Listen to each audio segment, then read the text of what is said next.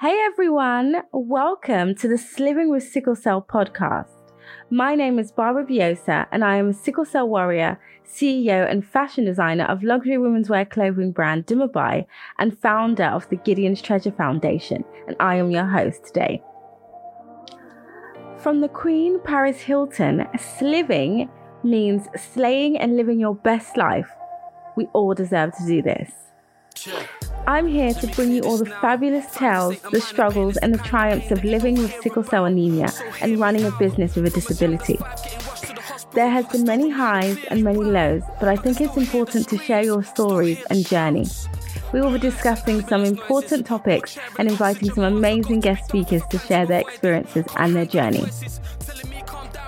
This podcast is dedicated to help spread awareness of sickle cell anemia, uplift and build a community of ambitious people who may have a physical or emotional challenges that make being an entrepreneur or following your dreams that much harder. Today's episode, we have a very special guest. I'm so honored and excited to have musician and sickle cell warrior Alidor, aka A Star, joining us today. Hey, A Star, thank you for joining me today. How are you doing? I'm good, thank you. How are you? I'm doing really well, thank you. So please start by telling us your background and your upbringing and your journey so far. Sure. So I'm 34 years old. I'm mm-hmm. from East London. Um, my background, uh, I'm from Cong- of Congolese descent. Mm-hmm. So uh, both my parents are from Congo, and um, yeah, I grew up um, around East London, and I have sickle cell anemia. Okay, and what was your upbringing like? Like, when were you diagnosed? Because I know a lot of people with sickle cell, we're all basically born with it, but then sometimes mm. our diagnosis can be. I know mine was around four years old. So, some like, what was that experience growing up, and like, you know, when were you diagnosed? How was the family dynamic? Um, so I I don't remember exactly diagnosis mm-hmm. age, but I, I, remember five, around five years mm-hmm. old, being the youngest age of me having a crisis. Oh wow! Um, and my mum has sickle cell, and my dad had oh, to trait. Okay. But it's a conversation they didn't have. You know, in the eighties, a lot of people yeah. were having conversation about genotype, about sickle cell, yeah, um, and all of that stuff. So um, my mum and dad weren't together when I grew up, so I just grew up in a household with my mum. I was mm-hmm. in touch with my dad, and still had a relationship with him. Yeah, uh, but he didn't live in our household, so uh, it was in a household where I had sickle cell and my mm-hmm. mum had sickle cell.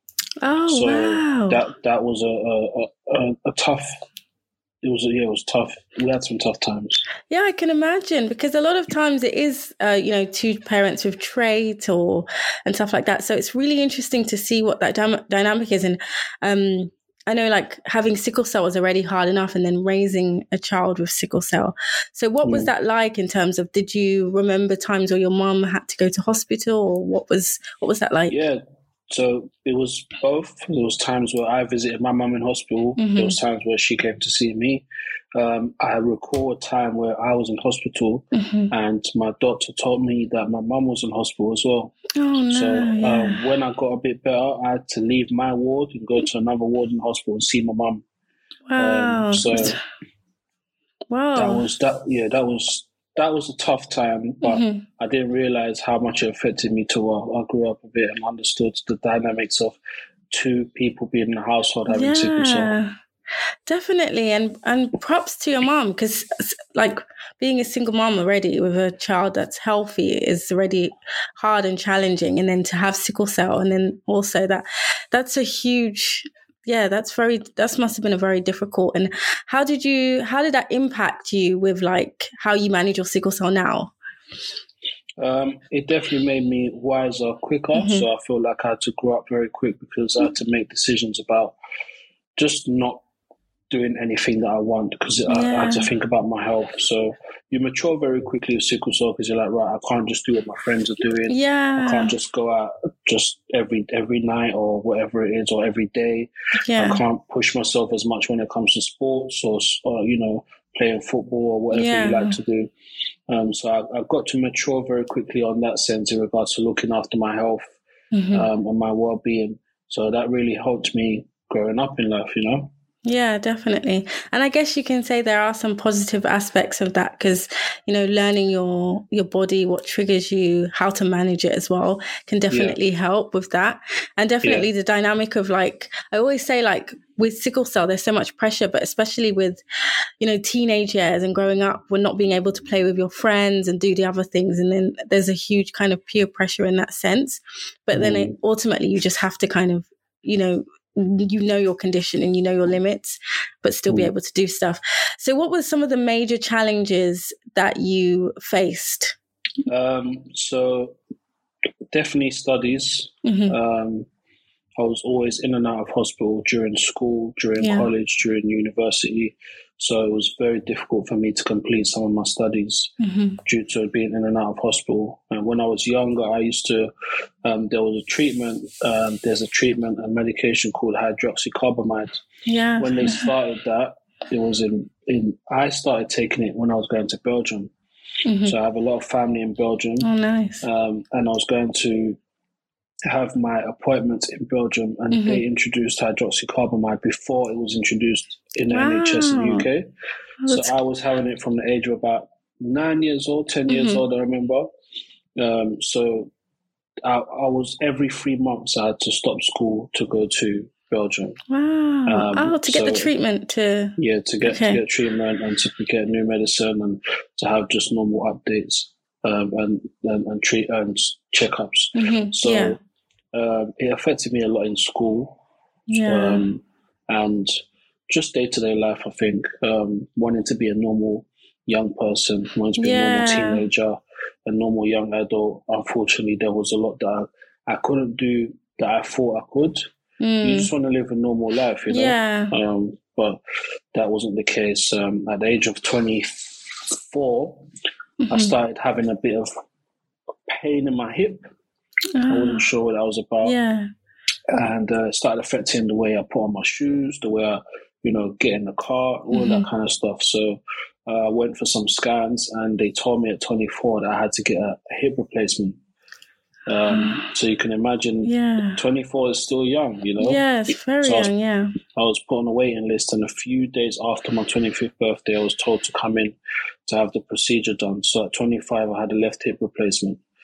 Oh, um, oh God, yeah, yeah, which which really really shook things up for me. I, I had to stop playing football. I had to stop oh, no. skating. A lot of things that I loved doing. Yeah, I had to stop because of the procedure that got done. Yeah. And that's very hard because, like you said, that's very young. And especially when you're used to doing some activities and then not mm. being able to do it again. And so, right now, um, so you don't, you're 34. So now you've had the hip replacement. Are you able to do some of the kind of fitness or workout stuff, or was it still kind of limitations towards that? Yeah, there's a lot of limitations. So running is quite difficult for me. So mm-hmm. I prefer to swim when I can. Um, but um, things like playing football, I can't do. I can't skate. I used to love skating with my friends. Oh, I can't yeah. do that anymore.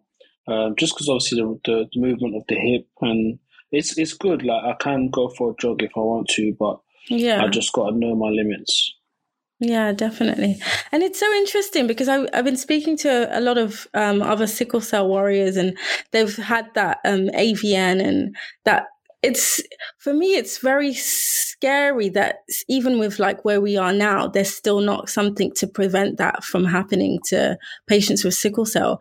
And that, mm. was that anything that you were able to speak with your consultants or they just kind of said like, this is just part of the complications and part of what happens with Exactly. Sickle I think cell. it was the it was the latter. Um, when it came to um, having what you call avascular necrosis, what you mm-hmm. said AVN, um, you know, this is caused by a lack of blood flow to a certain part of the body. So because yeah. of, you know, sickle cell affects the red blood cells, and that's what usually carries oxygen around the body. Also, you know, carries uh, to your bones and things yeah. like that. So when there's a lack of blood flow going to the hip bone, it starts to get stiff there's not a lot of flow around it, so yeah. it starts to basically starts to kind of rot away. If I, if that if that's a harsh word for it, but yeah. yeah. So you can't really. You, there's nothing you can really prevent about about you know lack of blood flow going to somewhere in your body, yeah. Um, because that's just a natural part of sickle cell. It does start to affect organs, organ damage. It affects part of your bones. Yeah. So I think that's just something that comes with it. And my doctors made me know that very clearly. Mm-hmm. There was no alternative. It's either I stay with the pain or I get a hip replacement. You know, and I'm happy I did get it because it yeah. it did take away some of the pain. Um, but yeah, you know, it's um, I get to have the joys of um, of um, hearing um, alarms go off when I go through airport security all the time. Ah. oh, that's fun. So, that's funny. Yeah. Wow. And then you just have to explain, I've had a hip replacement. Exactly. And they're probably looking at you like, wow, you're so young. Like, really? Exactly. Like, exactly. are you sure you don't yeah. have? exactly. Uh, that's interesting. Um, and you mentioned um, getting treatment in Belgium. And so you've been on the, is it, is it hydroxyurea and hydroxycarbamide? Are they, they're the same medication, right? Yeah. Yeah, yeah, yeah. So, how has that affected you? Do you think that's been an, a positive impact with the management of your sickle cell, or because I know there's a lot of controversial controversy around that. Like some people are like, it's so it's bad, and I got all these um, side effects, and other people it works really well with them for them. To be honest, when I first started, I hated it because the mm-hmm. tablets were so big. Yeah. Um, my mum used to um, have to open them and put them in a drink or yogurt. Oh, yeah. I was quite young when I started having the tablets. Yeah. But um, when it came to everyday life, the more I grew up and my body develops, the mm-hmm. more I had to take. So I started off with one from the age, from the age of about eight, nine years old or 10 mm-hmm. I can't remember around that time. And then when I was a teenager, I remember taking two. In my mm-hmm. 20s, I remember taking three in my late 20s, I mm. remember, t- mid to late 20s, I remember taking four. And this is um, a day or a dose? Uh, four a day. Four a okay. day. Yeah. No. And when I got married, I got married at the age of 28 mm-hmm. or 29, 29. Oh, yeah. Um, my doctors, just when we got, when I got engaged to my wife, my doctors mm-hmm. sat us down and they said, um, if you want to start trying for children, mm-hmm. we advise you to come off of the hydroxyurea okay, because yeah. it can affect the reproductive system, which I knew nothing about and was wow. not told growing yeah. up. I wasn't told that at all. So I think sometimes that needs to be made clear, especially yeah. to young men and women growing Definitely, up. yeah. Um, I think, especially to young women who are in a position where they, they know that they want to have children one yeah. day, um, to know that something can affect that that you're taking because it's a type of chemo. So um, mm, you know, I, yeah. I, I, was I was taken aback when I was told when I was told the news, but because uh, I, I, was I was quite upset inside. Yeah, I'm because like all, all this time I didn't know, and if for any reason I couldn't have children because of that, there was no prevention or there was no warnings or anything like that. It was just it's we were just told straight. Yeah, yeah, yeah. So it's actually decided, terrible. Yeah. Yeah, so I, I, decided to come off it completely. Okay. Um, and okay. when I came, when I got married, I came off it, and I was having crisis back to back, non-stop, back to back, non-stop. Oh, and that's where they introduced me to the exchange transfusion program, and that's mm-hmm. what I do now. I get exchange transfusion every six weeks. Okay, yeah. I think that's that's good because it's the one where they just take out and then they put new fresh mm-hmm. blood that can help with the flow, which is good. Yeah, because that's terrible. And you're right. That definitely should be told. Like, especially if you've been taking it for so long since you're a child, that could have actually prevented you from actually having kids. That's a huge thing to to go through in life, especially if that's your desire to have children. And my mom has always kind of put me away from like that. Like the doctors were always trying to be like, "Oh, try hydroxyurea." That they proper on it to the yeah. point that almost is kind of suspicious. I'm like, "Are you getting commission yeah, from getting?" Exactly. Yeah, because there's just some sort of like like I don't go to hospital as much and still when I have my appointments they're trying to like push me onto it. And I'm kind of just thinking like what is this box you're trying to tick or why are you trying to get so many people on this? Mm. so it kind of and my mom has always just been against a lot of medication and stuff because she she saw her um, my uncle has sickle cell so she saw him how his condition was and she's just very been kind of against a lot of treatments and stuff even though sometimes we just need it like there's there's nothing we can do but a mm. lot of times this we need to research and they need to be like direct and honest with us especially with the hospitals mm. and it's so interesting with what you said about the Belgian, like having it before the NHS and stuff. Because I did, I studied fashion in Paris for a few years. And I remember when I had my first crisis and I went to a hospital and they knew what sickle cell was like, and they had like a heated bed. I got taken in, I got really good treatment. And I was yeah. so shocked because I was, I was thinking like, they're not going to know about, like, even though Paris is very diverse and there's a lot of like, um, Africans and people who live there, I still was kind of, you know, when you're just like in that mindset of like, how would they know about this and how yeah. would they know how to treat it? And I was so present, pleasantly surprised that they were actually quite, you know, good on it and like they yeah. actually knew what they were doing.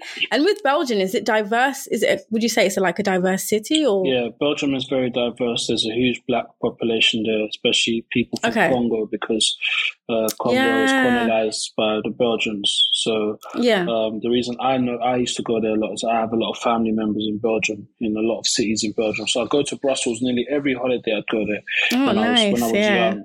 Uh, so because of that, we got to know local hospitals. So even when I was five years old, the first crisis mm-hmm. I remember having was in Belgium. Um, and oh, but I remember yeah. the treatment in Belgium and in Paris because I went to Paris mm-hmm. and had a crisis there.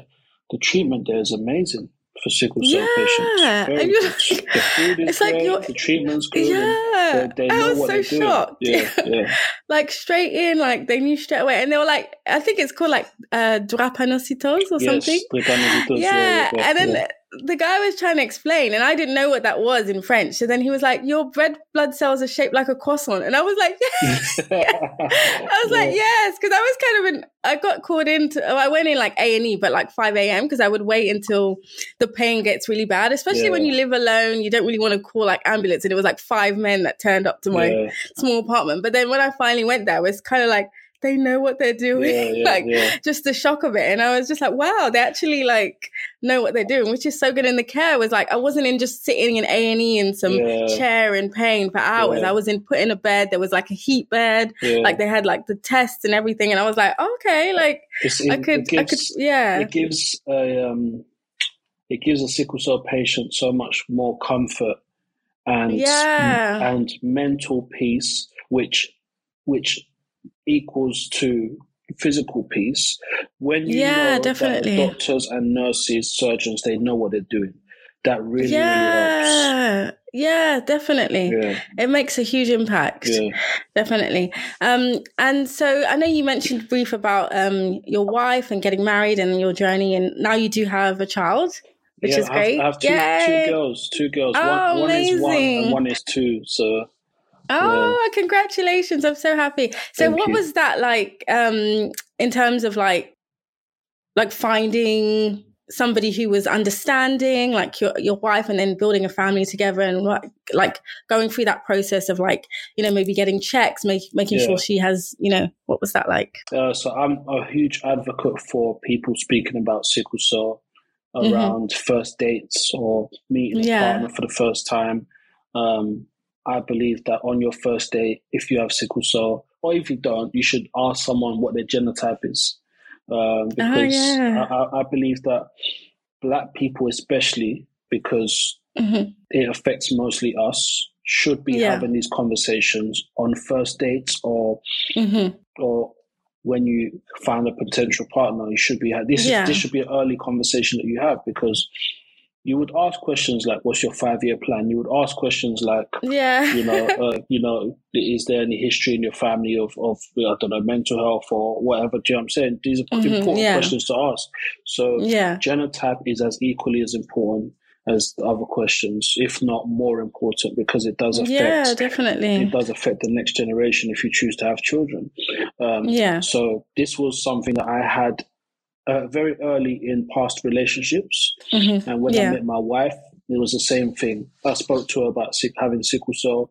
Um, mm-hmm. She was she wasn't taken aback because her uncle has sickle cell, her mum's brother. Oh, okay, so yeah. She knew oh, she, she okay. knew what it was. She knows yeah. how it affects people. So she wanted to continue the relationship after that. And if she didn't, yeah. I would understand because yeah. I never want anyone to kind of go through that pain of seeing their partner go through a crisis all the time. My, I saw my mom yeah, go through it. My mom saw me go through it. So I wouldn't want to put that kind of pressure on my partner. So if she didn't, if she didn't want to continue with the relationship, then I completely, un- I would have understood. Yeah. But, um, her being the wonderful woman that she is, um, she she said fine, and we continued with our mm-hmm. relationship. Mm-hmm. You know, and oh, that's good. Um, I don't think it really. She really saw me in a crisis until we got married. Um, mm-hmm. And I was having a crisis at home, so she's there and she's seeing me in crisis. And the first few times, yeah. she was just driven to tears. I think most of the time, oh, she's driven to yeah. tears because it's like um, she's like she feels helpless. She well, she can't yeah. do much, but all she can do is try and comfort me, call an ambulance, get mm-hmm. my stuff, help me get my stuff ready, and things yeah. like that. So it was tough, but um, we had that conversation, and I asked her what her genotype was, and she said mm-hmm. AA, which is something I encourage. Oh, which is good, yeah. yeah. I encourage everyone with sickle cell to do. Have that conversation, and please, in order to reduce um, the next generation um, having sickle cell, basically please yeah, get with someone that has AA. Don't get with someone that has a trait. Yeah. Especially if you're planning to have have children or get married and have children. Get with someone that has AA. Um, and yeah. I went to the extent of believing my wife, but also asking her to get tested so that I have yeah. proof. So, and I think it's yeah, yeah, definitely. I think it's so important because it's so funny. I, I never really, because I knew the AA and the AS and the SS thing, but I never knew like the question of like, what is your genotype? Mm. Like, I, mm. and I, I think I've never really, this is terrible. I've never really asked that question, yeah. but I've kind of always been kind of honest with the sickle cell thing. So mm. I think like, I just assumed they would know if they have sickle cell, but it's true. Some people don't really know. Like my sister and my brother. So for years, my mom said that they they were both AA. And then mm. slowly recently, my sister was getting tests for something else, like, and, and then she was like, I think she was feeling like anemic, like tired or something, or I don't know.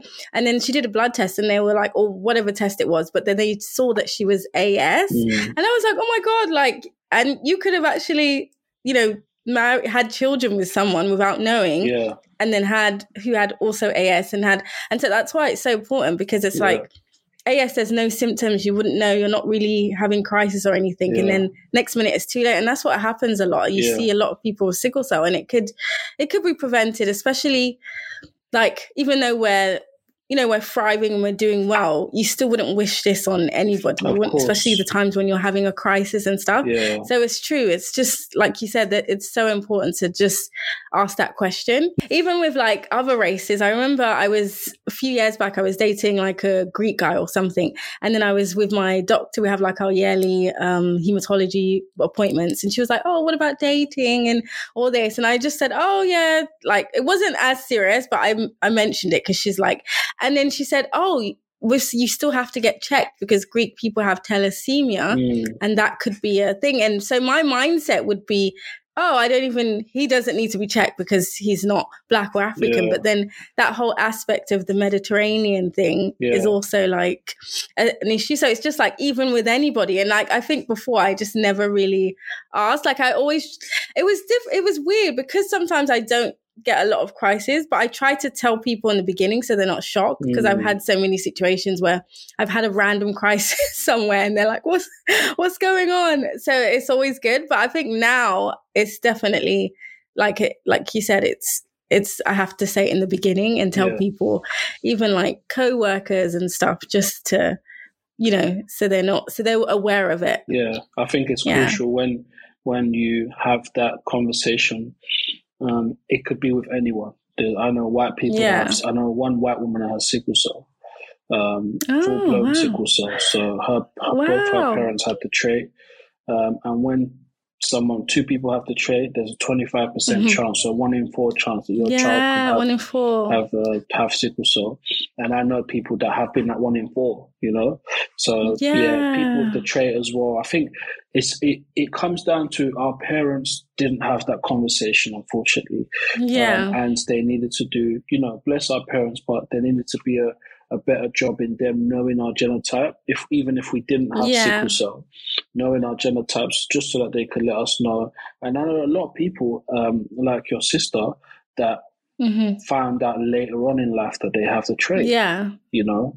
Um, because yeah. they did the, the, test as well, and a lot of them came to me like, "Can you believe? Like, I didn't know." Um, so this is yeah. this is very important, um, and I truly believe, um, and I've been having this conversation a lot recently that in the next five generations down, mm-hmm. there could be a huge, huge, huge decrease in yeah. um, people with sickle cell. If we have that conversation and raise yeah. awareness, my daughters have AS because I have SS yeah. and my wife is AA. Yeah. If I discuss, which I will do, tell my daughters about what sickle cell is and to encourage them to get with, you know, if they, when they want to get married to for that person to be AA. Yeah, definitely. There will be less of chance for their child to have AS, to have the trait. Um, yeah. It will be impossible for them to have SS. Um, yeah, if, if their children marry someone with AA, then their children could have AA. Yeah. And then if you look at the next maybe three to four generations down, there could be a huge decrease in sickle cell. Yeah, and that's definitely. why we raise awareness, and that's why the conversation needs yeah. to be had. Because it can definitely be prevented if that happens. Yeah. Because you know, and I think that's the the sad thing about not having so much visibility. Mm. And with sickle cell, because if it was something as known as asthma or something, everyone would every single person would be getting the test, mm. will be, you know, would be when they have children and stuff like that. But because there's such a lack of visibility, it's like nobody even, I'm sure that some people don't even know what genotype yeah, is. Yeah. so, yeah. So, yeah, awareness is key in this and it can actually make a, a huge difference mm. in the future generations, like you said. Um, so please tell me about your music career, um, you know, your rapper and grime artist and the journey to, you got there. Um, so music was something that I was passionate about from young. I used to always mm-hmm. um, rap or sing in front of the mirror with like my comb in my hands or my deodorant can, yeah. just pretending to be in front of a sea of fans. Um, but I, grew up um, going to Belgium and France a lot, and my older cousins used to mm-hmm. really be into hip hop, US hip hop, and R and B and things like that. So yeah. I just gravitated to it straight away. So I really grew up in a culture of music. My dad's a musician; he plays like all sorts of instruments, um, oh, nice. and he, you know, um, played a lot in church. Um, you know, and. Mm-hmm uh, when I became around 13, 14 in secondary school, mm-hmm. there was mm-hmm. an introduction of grime music where, you mm-hmm. know, I, am from East London, so I saw a lot of grime yeah. MCs that mm-hmm. were from my local area or from my borough.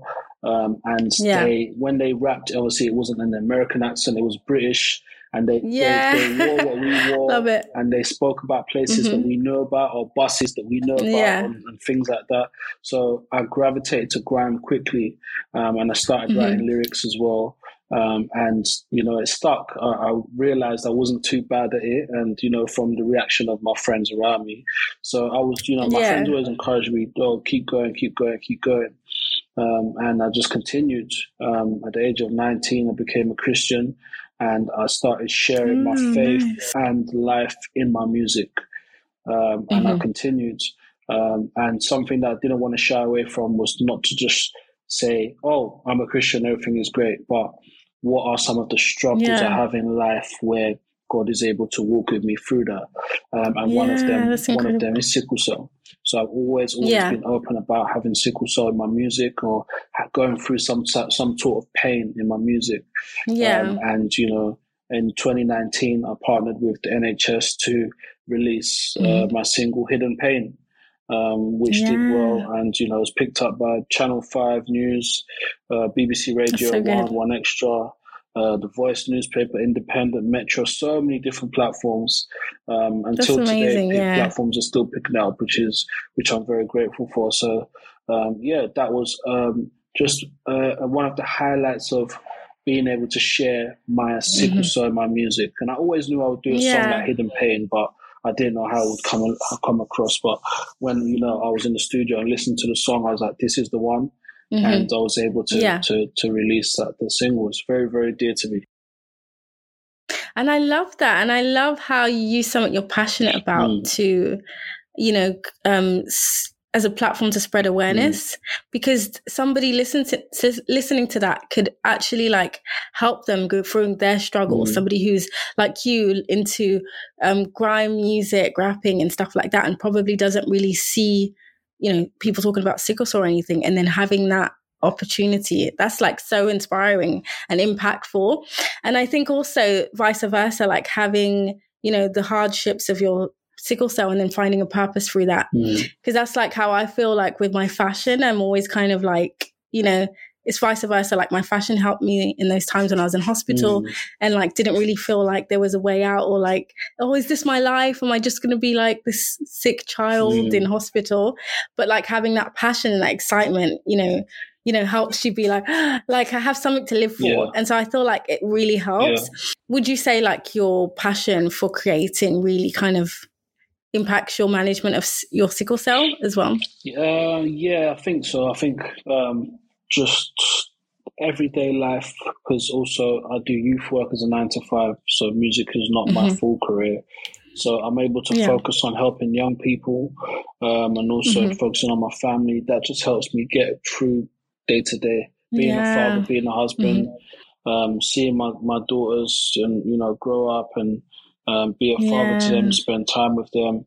It just helps me just get through the day, every day. Just yeah. today's a new day. Yes, I have pain in my legs or whatever it is, but I'm going to keep going, yeah. you know? Um, yeah, yeah, definitely. Yeah. So I'm, I'm able to also push through when it comes to my art. Um, it's a huge therapy for me it's a huge type mm, of therapy to yeah. write my pain in my music. Um, even if I'm not talking about sickle cell, just whatever's on my heart, uh, because of the frustration of the pain, I'm able to just put that in my music. Yeah. Yeah, definitely. I love the word using therapy and how it can be used as a source of therapy because yeah. that's so good that's so powerful because it's true i think art in any form whether it's writing creating music or something is a form of therapy having that something that you're passionate about and that gives you a bit of excitement yeah. and, and, and, and a sense of like an escape yeah. which I, I really yeah, I can really relate to. And I think it's so powerful. You recently started a foundation called Hidden Pain Society. Correct. Or is that something that you're in the works of or you want to create? I'm, I'm in and... the works of it. Uh, we're at, we're mm-hmm. currently at the stage of um, finalizing branding. Um, so I'm huge mm-hmm. on branding. My branding needs to be, it needs to be professional, it needs to be correct. Mm-hmm. And I feel like yeah. when we're presenting such a serious topic, there needs to be seriousness behind mm-hmm. it. So it's gonna yeah. it's gonna take some time. I understand that, uh, mm-hmm. but I'm I'm I'm down for just taking as much time as possible to work on this brand um, and mm-hmm. launch my charity this year. I'll definitely be launching it this year um, officially. Okay. Uh, we're just working towards logistics, getting set up as a charity, mm-hmm. getting my trustees set up, um, know, yeah. knowing what my goal is to do. And, and I yeah. simply want to do so many things, put on blood drives, uh, put on events mm-hmm. where I get celebrities and, and people of yeah. high stature mm-hmm. to come and donate blood. Also, I want to go yeah. into schools, oh, prisons, places of worship, corporate organizations and do workshops on sickle cell, which I have done already.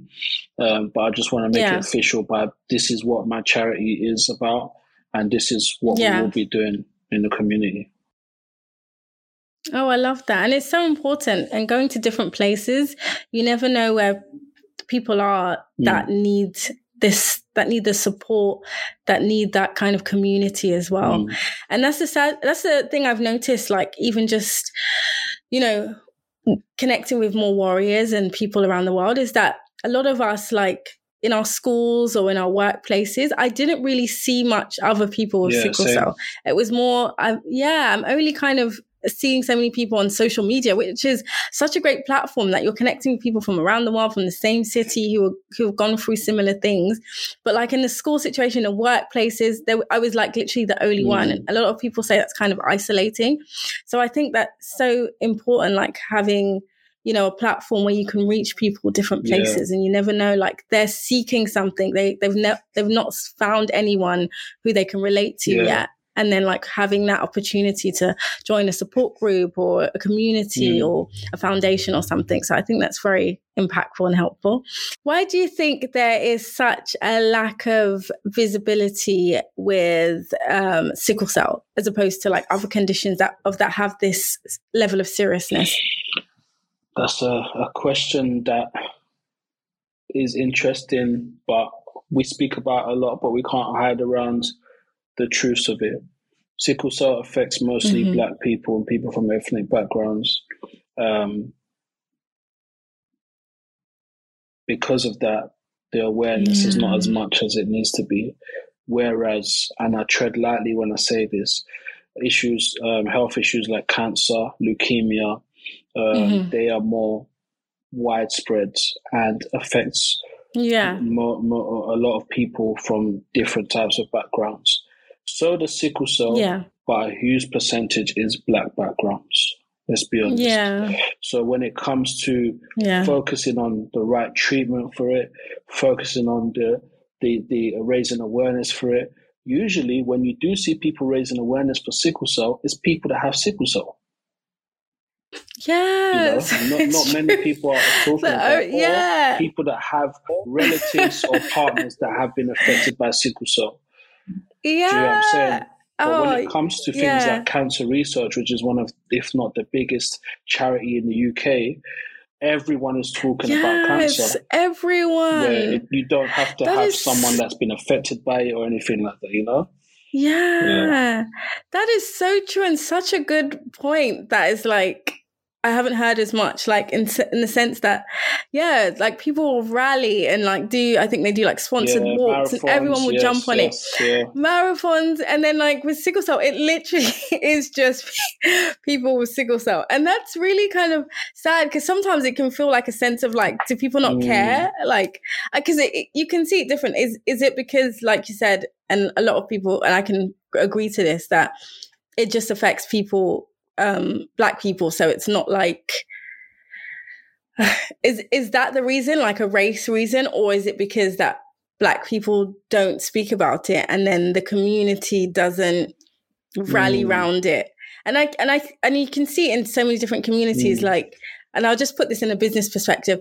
You see like a Jewish person opens a business and all the Jewish community right. they come and they buy from the right. community. An Indian person opens a Chinese and then it all come around. And I just feel like sometimes with the black community we don't mm. have that. Like someone could open up a shop and like they would still go and shop with 100%. Not everyone would rally around. Like uh, having a business, I've experienced that. Like I'm like, oh 100%. okay, like not as much support as like from the black community as I thought, which should have. Whereas opposed to like, we're always jumping on other people's stuff. Like they'll buy something from a celebrity or they'll jump on something from a celebrity. So I don't know if it's like a, an issue within yeah. our community or it's also a race issue or I think both. It's both. I think yeah. it's an approach where, firstly, unfortunately, we're having to advocate for ourselves. Yeah. Um, and it comes down to things like not being believed in the hospital. Yeah. Uh, being being called drug addicts because yeah. we need morphine because we're in so much pain that there's no painkiller that's able to to to calm this yeah. pain down but morphine. So now we're being called drug addicts and we're being said we're being told you're not in that much pain or yeah. we can't see any blood or anything like that. So it can't be that serious. I've been told that before in hospital. I can't see any blood coming out of his body, so it can't be that serious. Like, um, who is so, this person? They should be working at a hospital. exactly. If you saw how my wife flipped on this woman, that's another story. Um, but I, I think that, that we've, we, when it comes to that, we've unfortunately had to. Mm, as sickle cell patients, we've had to convince the world of our pain. Yeah. And this is what we're still doing. We're convincing the world of our pain. Yeah. This is how much pain we're going through because no one else gets to see that. With yeah. things like cancer, you go through a type of chemo. Yeah. And in that type of chemo, what happens? You lose your hair yeah. on your body, you lose your eyebrows. Um, you know, you, you could possibly lose an incredible amount of weight. Yeah. Um, so it, it's very, very much visible. Yeah. With people with sickle cell, it's a hidden pain. It's a hidden condition. Yeah. It's something people don't see. I could be walking down the street, all of a sudden I have a crisis someone's like, "Well, you look totally fine, yeah. but inside I'm dying." Yeah. You know what I'm saying? Unfortunately, that's the thing. But also, on the other hand, exactly what you said, the black community needs to do better when it comes to coming together and supporting each other because we don't do that enough, and we need to do better. Yeah, and that just makes it so hard to actually get the awareness that we need because. Yeah. um yeah, it, it it needs to be other people, and I think it's I don't know, it's this weird kind of notion where people are kind of like, oh, it, like it has really I don't know anyone with it, or it has really nothing to do with me, so I don't need to advocate. But then they're they're okay to do it with like cancer and stuff. Yeah, exactly. yeah, it needs to it definitely needs to change, and that's why having these conversations and like kind of shoving it into random people's faces or like at workplaces and stuff like that, it can really make a huge impact. Um, yeah. So, what exciting projects are you currently working on right now? At the moment, definitely my charity is number one. Mm-hmm. So, launching my charity, Hidden Pain Society. Are you London based? Yeah. When I launch my charity, I'll let you know. Yeah, so you can come down. That'd be fun. um, yeah, so I'm working on launching my charity. Mm-hmm. I really, really want to focus on that yeah. because we have there's work for us to do. Yeah. There's work for us to do. We can't we can't sit down and just be sulking about having sickle cell all the time, even though it's, it is it is tough. Yeah. It really is tough. I know people that have died. You know, you know I know people personally. I've buried four people oh in the oh last my... two years. Oh my god, no! That have sickle cell. That's too so, much. Yeah, that's too... yeah, uh, uh, yeah, and and that is it's sad because it as as someone who has sickle cell, you think you think, well, am I next? Yeah. How long do I have left? And these were all young people, all uh, below the age of forty. Um, and you know, so one one of my friends um, died on his 30th birthday um, last year. I'm so sorry to um, hear you know, that. And he had it's terrible. Yeah, and he had sickle cell. So when you when I think about things like this, uh, I'm like, there's work for us to do. Yeah, we have to raise awareness.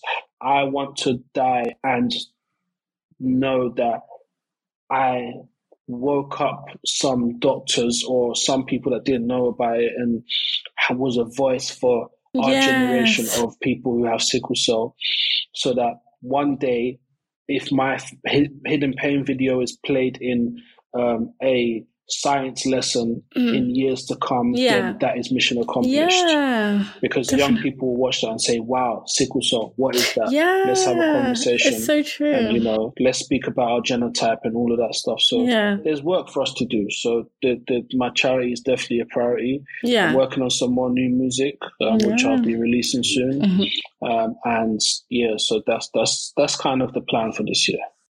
And it's so important what you said. And I love the fact that you said with music and stuff, you're reaching um, a group of people that may not usually like find out about it, talk about it. So it's so true, like having those different avenues and reaching people that wouldn't mm. usually, because a lot of times it is just stuck within like a, a support group or community of people who know sickle cell. Mm. So yeah, definitely. And it is very, it's it's very sad like a lot of the people and i'm so sorry for all the loss like you've had because it's it's painful to see like you said someone a friend someone you're close to and then also they have a condition that you have so it's almost like mm. yeah am i next like what could happen mm. like you could have a crisis comes at any moment so what are, what a lot of these caused by complications or yeah there was complications and you know when people die with sickle cell um, and they have sickle cell, it's mostly complications mm-hmm. where you're, you know, around COVID times. Yeah. Um, uh, people who yeah. had sickle cell and had COVID, that was called an underlying issue. Yeah. Um, I, I caught COVID like early lockdown. Mm-hmm. it was like March, April 2020. Oh, wow. Um, where it was the the, beginning, the very yeah. start of the lockdowns in the UK, yeah. And I was close to death. Wow. You know, if it wasn't for my sickle cell doctors, I would have been left to die in oh a ward. I'm telling you that from now. Um, because I had sickle cell, my hematology my hematology doctors came to see me, came to treat me, and all of That's that stuff. So, yeah. Um, a lot, a, a, lot of people who are passing this because sickle cell is the underlying issue. It could cause heart issues. Yeah. Um, you know, one, um, it could cause, new. you know, if you have pneumonia, yeah. You know, a, a, a, regular person could just get over easily. Someone that has sickle cell, it's pneumonia plus sickle cell. Yeah. So this is it's it's it's difficult. It's very very difficult. Yeah. So you know you you, you, you never want to hear of someone passing in general, but hearing someone passing from sickle cell, that hits home and it's very personal. Yeah, definitely. Yeah, it needs to change. There needs to be something that is done because on top of that and then having the ill treatment in hospital it's just not right because yeah. of the lack of education yeah. um, so what are yeah. your future goals just in general for life uh, future goals is definitely to raise more awareness for sickle cell mm-hmm. um, to just be a light in this world man just to, to, to for people to know um, how they can help in our communities. Mm-hmm. And obviously, my passion lies in sickle cell. So, definitely raising more awareness for that, um, putting on events, um, creating opportunities for people with sickle cell to be helped. So, yeah, through my charity, um, I haven't told anyone this, but I want to provide counselling for sickle cell patients. Mm, that's good. Yeah, it's a more in-depth type of counselling, not just yeah. a regular NHS counselling where they have not much experience or clue on what sickle cell yeah. is. But counselling with counsellors that have maybe done a course on sickle cell, yeah, and they know how how it affects the person physically and how it can yeah. affect them mentally. Because sickle cell affects your mental health as well. Yeah. It's not just your physical. It really does. It affects your mental health. So, um, you know, I think I, I, I, want to really work on that um, and just be a light, a light in our community. Encourage people to talk about their genotype yeah. um, and just be continue to wherever whoever will give me a platform to speak about sickle cell yeah. about, you know? Yeah. No and it's so good and um, everything you're doing is so amazing and powerful and i'm Thank so you. excited to be connected with you and see all the incredible things you're going to continue to do. Um, thank you so much for joining me and sharing your incredible journey. Please could you share where we can follow you so your your instagram page where we can get your music everything Sure. So my Instagram um, and social media handles is A Star Music UK. Mm-hmm. Um, you can also follow me on Hidden Pain Society on Instagram, and we will be launching very soon. So please mm-hmm. stay locked. And thank you so much for having me, Barbara. It was great speaking with you. Yay! Thank you. Take care. thank you. Bye. Bye. I hope you enjoyed today's episode, and I hope you will continue this journey with me we will be discussing a lot of important topics and we'll have some incredible guest speakers joining to share their experiences. Please subscribe and like our Instagram pages, Atelier underscore Zimbabwe and Gideon's underscore treasure. Feel free to leave a comment, ask a question, and if you would like to be a guest speaker and share your story, please send me an email. Details in the episode description. Love you and God bless. Mwah.